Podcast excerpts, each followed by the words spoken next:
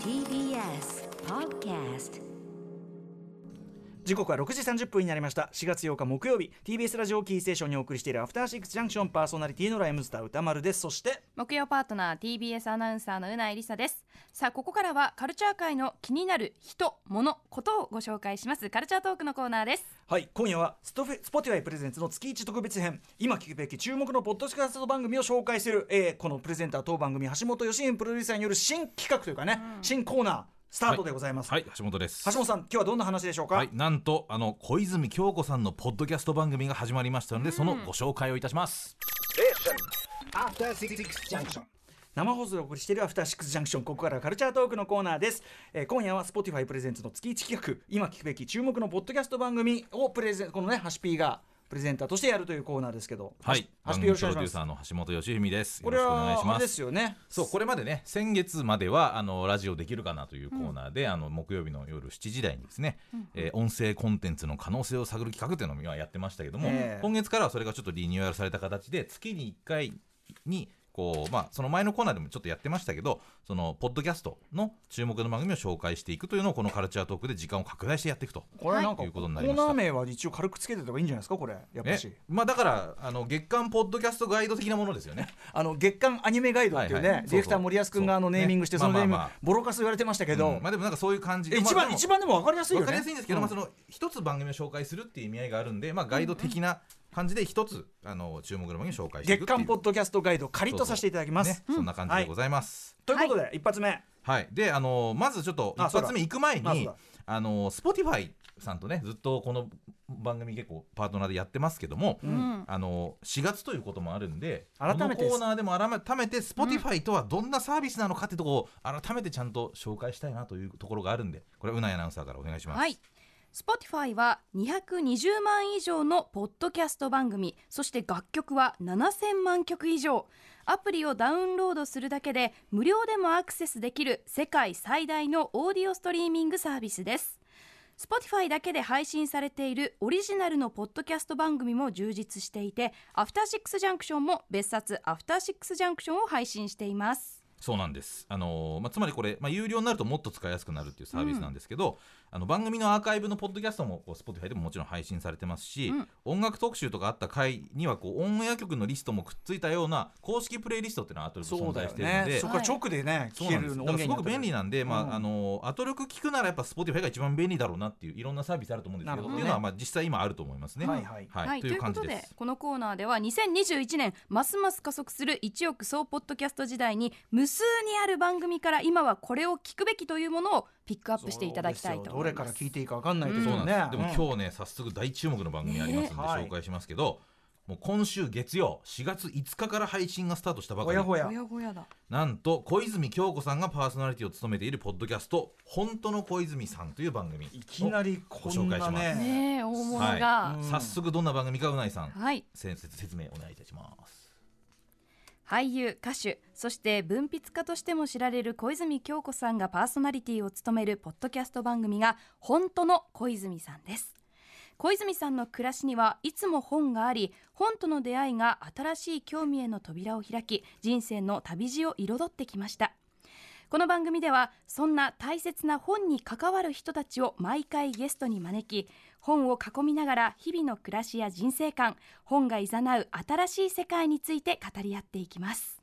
はいということでね。そうなんです、本当にあの本お好きなんですね小泉さんってね、うん、ね割とこう小泉さんの発信する、まあ、それこそあのライ麦畑で捕まえてがもう一回すごい売れたりしたのって、小泉さんが確か進めてね、改めて。それで大ベストセラーにまたなったみたいなありましたよね。もともとすごく発信力のあるもう本のキュレーターみたいな活動もされていて、読売新聞で10年間書評の連載をされてたとか、あの非常に信頼できる、なんならまあお呼びすべき。は本当にそういう方なんですよ。そう。で、まあ、ご本人の発案でこの番組があの企画ができているというところなんですけど、なるほまあ、端的にこれ聞くとねもういきなり完成度めちゃめちゃ高い番組がもうできてるという感じ。そうですよ、ん。そうなんです。トップ中のトップですからね。なので、あの早速その本にまつわるねこの番組なんですが、もう早速今1話が配信されてまして、はい。ちょっとそのあの部分的にいくつかこれから聞いていきたいなと思うんですけども早速オープニング部分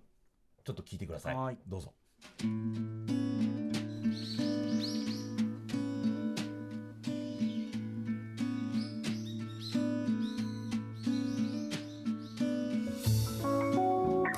との出会いが新しい扉を開きまだ見ぬ世界へと誘ってくれた。日々の生活の小さな哲学世界とのコミュニケーションそして本当の自分。かけてほしい言葉ばかりではない。それでもこの手の中にあるのは私のためだけの言葉。私のページをめくるのは私だ。本当の小泉さん。目黒川のところをずっと歩いてくると一軒の本屋さんがあります、えー、カウブックスさんと言って実は私も前からちょっと知ってたんですけど今日は久しぶりに訪れてみました松浦さんこんにちはこんにちは。久しぶりです。お 久しぶりです。よろしくお願いします。いらっしゃいませ。えー、はい。あのカウブックスの店主。そうですね。あの始めた人。始めた人ですね。はい、松浦弥太郎さんにお話を聞きに来ました。はい。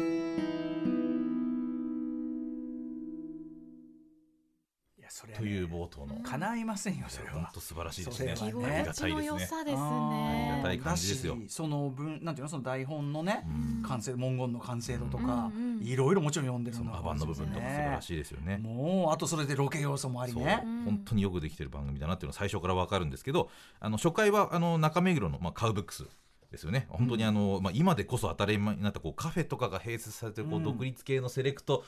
的な今よく見るその本屋さんのあの本当に原型というかね、その走り先駆けのお店ですけど、その松浦弥太郎さんですよね、松浦弥太郎さんはもちろん皆さんご存知だと思うんですけど、あのまあ、暮らしの手帳のもう全編集長。で、やはりエッセイスト、まあ、文筆家でもいらっしゃいますけど、で小泉京子さんと同い年なんだそうですね、まあ、そういうこともあって、あの昔からお付き合いもあるということで、あのこの、まあ、初回が組まれているという感じなんですけど、このお二人の話がすごく興味深くて、もうちょっとこの先聞いていきたいんですが。あの小泉京子さんと本との関係について語っている部分っていうのをいくつか抜粋してちょっとこの後お聞きいただくんですが、うん、なんで本を今よあのもともと読んでいたのかとか、うん、どういうふうに本と接してきたのかっていうところ結構赤裸々に、はい、あのお話しいただいているところがあるので、うん、えー、そちらをちょっとまとめて3分ぐらいですが聞いてください。どうぞ。あのもうそこの私はこの何十年十何年とか、本当に仕事とかに必要な本あの書評とかをやっちゃってたじゃないですか、はい。うん、ずっと読んでました新聞。あありがとうございます、はい、10年ぐらい続けちゃったので、はい、仕事で本を読まざるを得ないっていう状況を10年続けちゃうとそれ終わった時になんかもう本読む気がしなくなっちゃって、うん、どう楽しんでたのかを忘れてしまった時期があって最近やっと思い出してきた感じっていうか、うん、それで仕事トで必要な本とかを本当にネットでポチっちゃうみたいなのがしばらく続いてしまって、うん、こうプラって本屋さんに入るって感覚はそうですよね、まあ、たまにしてたけど、うん、前ほどじゃなかったから、うん、まあこの番組をやりながらちょっと楽しんでいこうかなと思っているところなんですけどね。私も高校中退して、うん、それで、まあ、芸能界っていうところで仕事してたんですけど、うん、なんかその学歴みたいな学校に行かなかったことが自分のコンプレックスになりたくないなと思って、うんうん、とにかく仕事をしててもあの車に乗ってたり、こう移動している時にできる勉強って本を読むしかなかったから、ね、とにかく本を読んで、それでそのなんていうのかな不安みたいなのが埋まっていって、で結局たくさんの本を読んでたからいつも役に立ったんですよね。その演技をする時もそうだしそのその時代劇例えば時代劇みたいなのに出てて、例えば根付けみたいなのがあるとすると、それ知ってるか知らないかで、全然本の読み方がその台本の読み方も変わるし、その扱い方も変わるしとかっていうようなこともいっぱいあるし作詞をする時の、にそういういろんな本漫画も含めていろんなものからこうイメージしたことが自然に詩になったりとか、なんか本当に育ててくれたっていう感覚があります。そういえばこういう純文学とかをちゃんと読んだことなかったなとか、そういうのもあるしあとは本当に大人の人のうちで借りてくるそうそうそうそうそうなんかその20ぐらい上だから、もう全然青春とかも違うわけじゃないですか、うん。だから自分たちが絶対たどり着かない本を持ってるからなんかガルシア・マルケスとかねうん。トーマス・ピンチョンとかね、うんそういうのを小暮さんちとかから「これ貸して」って言って借りて、面白かったら他のも探してみるとか、そういうこと。友達とも貸し借りよくしてたしうね。ん。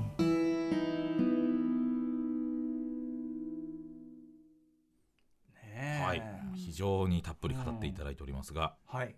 まあその小ま小泉小泉さんのね、うん。そのなんていうの、まあそのたそれこそ高卒ででもその学歴をコンプレックスしたくなかったっつって本読んでる感じ、うん。で連載をしててねその楽しみとしての忘れちゃってとかさ、あとまあその小暮ね小暮徹さんの写真家の小暮徹さんと、まあ、行ってそうイラストレーターの小暮秀子さん夫妻。ででいろいろ借りてきてってところで出てくるのがトマス・ピンチョンだのガルシア・マルケスだもうなんていうかやっぱキョンキョンのそういうカルチャー感みたいのってうん。本物だなっていうか、本物ですよね。なんかもう背骨が通ってんなみたいな。本当にあの、うんこのまさにカウブックスもあのジェネラルリサーチのその小林節松さんっていうもう僕らの世代からすると、あの本当にこう裏原宿世代とかからすると、もう本当にど真ん中な90年代の、まあ、本当にセンスいいなっていうそのなんていうか人たちの中にいた人なんだなっていうのがよくわかるうん感じもすごくしますよね。80年代からこっちねずっとそういうある意味すごい人たちに囲まれてしかもその養分をさ、もうガンガンちゃんとこううんものにしてっていうかさ、そうなんですよね。キョンキョンがねそれがすごいわかりますよ、うん。それがずっと続いてるんだなっていうのもなんかよくわかるといういやっか。ぱキョンキョンは一にしてにしてならずというか、うん。まあキョンキョンは本当にキョンキョンだったっていうか そうですね。げえなそう、あのん番組の中だと他にもその川勝さんの名前とかやっぱ普通に出てきたりとかっていうのええもなんか含めてなんお親しかった。かすごくこ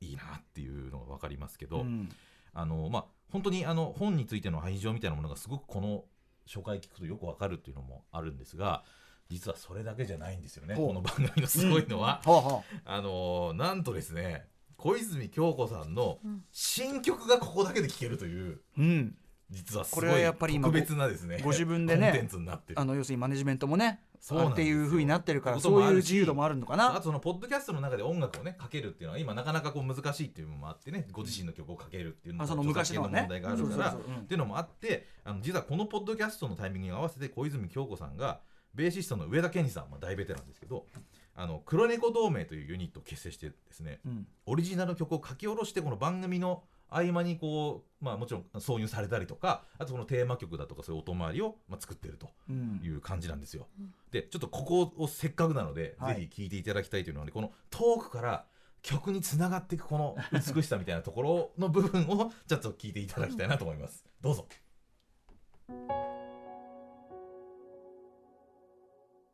私この間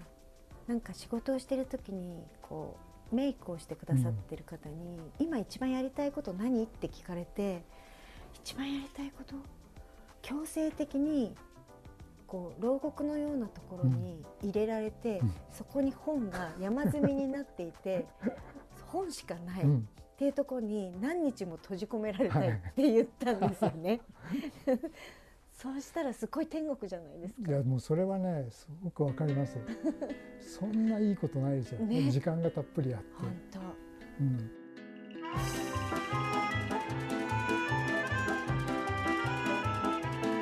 マロニエの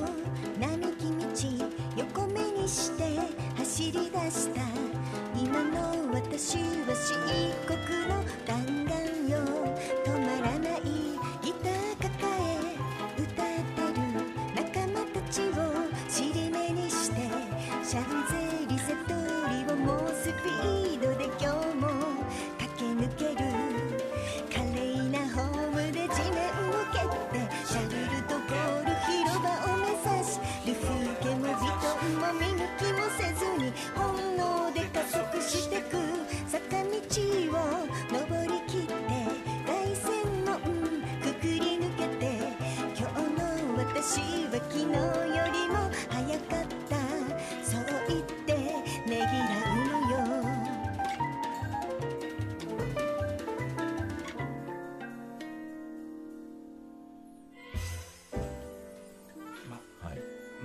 参りますねこんなね。素晴らしいですよね。もうもうなんかその全方位的な。だからトークショーライブじゃないけどさ、まあ本当そうですね。ね。そう。だからそうんのカルチャー的な対談のしっかりしたのも聞けるし、うん。本人の赤裸々なトークも聞けてさらになおかつだからスタートしての スタートしてのそのあれも見ね。そうなんです好きなしじゃんこれ。好きなしでもこれはやっぱりそのなんていうのかな一朝一夕できることじゃないっていうかね。やっぱりキョンキョン。そうんすごいわ。うん。本当素晴らしいですよねかなわないしね参りましたっていう感じが 参りましたですね。でこの曲も多分毎回多分この今後も入ってくるはずなんであの、まあ、これもこれたこれ目当てでもいいぐらいだろうっていうぐらいねそうだね。コンテンツとしてのもうなんていうか密度力。うんあとその世界観統一とかブランディングとかもそうだね。素晴らしいですし。なんでしょうか。すごい完成度だと思うんですよね。いやいやもうさすがしか初回に紹介するにふさわしいものが今週これハードル上がっちゃったじゃゃない。大丈夫ですか？んいやもうでももうまだまだありますよ本当ですか？うん。うん。僕がなんとなくまだこう聞いてるものではまだもっとビッグなすごいタイトルが本当ですか？いろいろ出てきたりしますし。まあだから完成度非常に高い系でした高い系、まあまあこの番組基本的にそここのコーナーではそういうのをまあ紹介していく感じになるかなと思うんですけど、うんうんあのもちろんこれあの本当の小泉さんはあの Spotify オリジナルのポッドキャストで楽しめるということなのであのしっかりまあえっと30分弱ぐらいある番組が初回分入ってますのでそちらもぜひという感じです。じゃあ一こ方んこんなことやられ一たら困る方ですよ。歌丸さんでもえ？この番組アフターシックスジャンクションもポッドキャスト限定コンテンツやってますよね。やってますけど、え今のと比較するのはちょっと。いやいやいや比較していきましょうよ。別冊アフターシックスジャンクション。これはちょっとまた今週も配信されますけど、はい。ここさんここ最近のラインナップをちょっと宇内アナウンサーの方からちょっと最近何紹介していただここきたい。最近もうエヴァ祭りですね。そうです。はい。まず3月19日配信分はコンバットレックさんとのシン・エヴァンゲリオンネタバレレビューこれ宇多丸さんとレックさんで、はいそうですね。行ったやつですね、そして26日配信のものはベースボールベアの小出祐介さんとのシン・エヴァンゲリオン評論。いやこれはでもねすごかった。これは後から決定版ですよね。あのコンバットレックからのメール来てとにかくそのこの中で小出君小出さんがねあのうん。唱えているそのまあユニバース庵野、うん。庵野秀明作品ユニバースのそのあれっていうのは非常に読みは鋭いという、だからその新仮面ライダーの発表になった今またね、まあちょっとどういうふうに響くかというあたり、はい。うんだから新エヴァだけじゃなくてそのエヴァンゲリオンシリーズを見つめた小出由紀さんのエヴァンゲリオンシリーズだけじゃなくてあのその過去作とかも含めて含めた考察なんで、うん。これは本当に決定版感ありますよね。アンだからノロンとしても結構うん。すごい、そうだからこの番組本編ではなかなかその新エヴァンゲリオンの話ネタバレのこともあってしっかりできなかったというのもあるんですけど、ポッドキャストでこの2本をしっかり聞くと、まあ、大体こういい感じで歌村さんのあのとレビューもありますからとね本放送の,、うん。あの例えば井上俊之さんのあそうね。ああいうこう絵絵絵から見たエヴァであるとか富田さんの音楽面から見たエヴァとかそ,、れをやると総合的に言うともう完成って今日の今日のもう鳥はね鳥は。このこれうちのうちのその新エヴァンゲリオン祭りのもうあの、あれですかグッバイステージとも言うべき あの K-POP 的に言うなら、グッバイステージとも言うべきこれはもう今日のもうジョンさんが、うん。もう見事に締めてくれますんで。そうですね。いやでもまだももうちょっとポポッドキャストででこする番組 企画やろうと思ってるんで。大正気が悪いよ。いやまだまだあるんですよこの番組の新エヴァ語りたいで。まあということで3月19日配信分コンバット REC 3月26日配信分、小出そしてね祐介さん、、はい、4 4月月2 2日分はですね、島尾真帆、庵野秀明説あ出ましたこれ。理想のラジオ番組をストイックに追い求めるしまおアワーの制作体制が明らかになる反省会、無理やりあの無理やり新エヴァ感出さなくていいいですよ。やでもこれはあのプロフェッショナルとか見た人はしまおさんのこの番組への飽くなき、うんまあねたその探求心とかストイックななるほど。姿勢聞くとあ重なるんだ。これは重なるぞっていう人いるギリになって全部ひっくり返す感じとかね、うん。周りの作り手が困惑するまあ要はもう要はもう結局はその安野さんという人の、ん。もうある種ドキュメントであるようにやっぱり結局人間島尾真帆のドキュメントだから、もう島尾さんが全てっていうね、とこだから。この最近の3本も大注目ですし、なんと明日配信される最新回。これがまた大注目で「アフターシックスジャンクション」の入門総まとめっていう回になってます。入門入門。だからこれはその番組用語いろいろ番組この生放送で紹介してるものをいおさらいするっていう意味合いと、そもそも「アフターシックスジャンクション」ってなんで始まったのとかじゃあアフターシックスジャンクションにつながるまでどういう歌丸さんの歴史できたのみたいなことを本当にあの初級者の方というかね初めて聞いた方のためにうん。これ聞けばもうすごくよくわかるようになってますんで。プリクエルですね。はい。プリクエルってから始まります。そういったところでぜひともよろしくお願いします。以上 Spotify プレゼンツ、えー月間ポッドキャストガイドカッコ仮、えー橋本プロデューサーでした。ありがとうございました。ありがとうございました。ありがとうございました After Six Junction.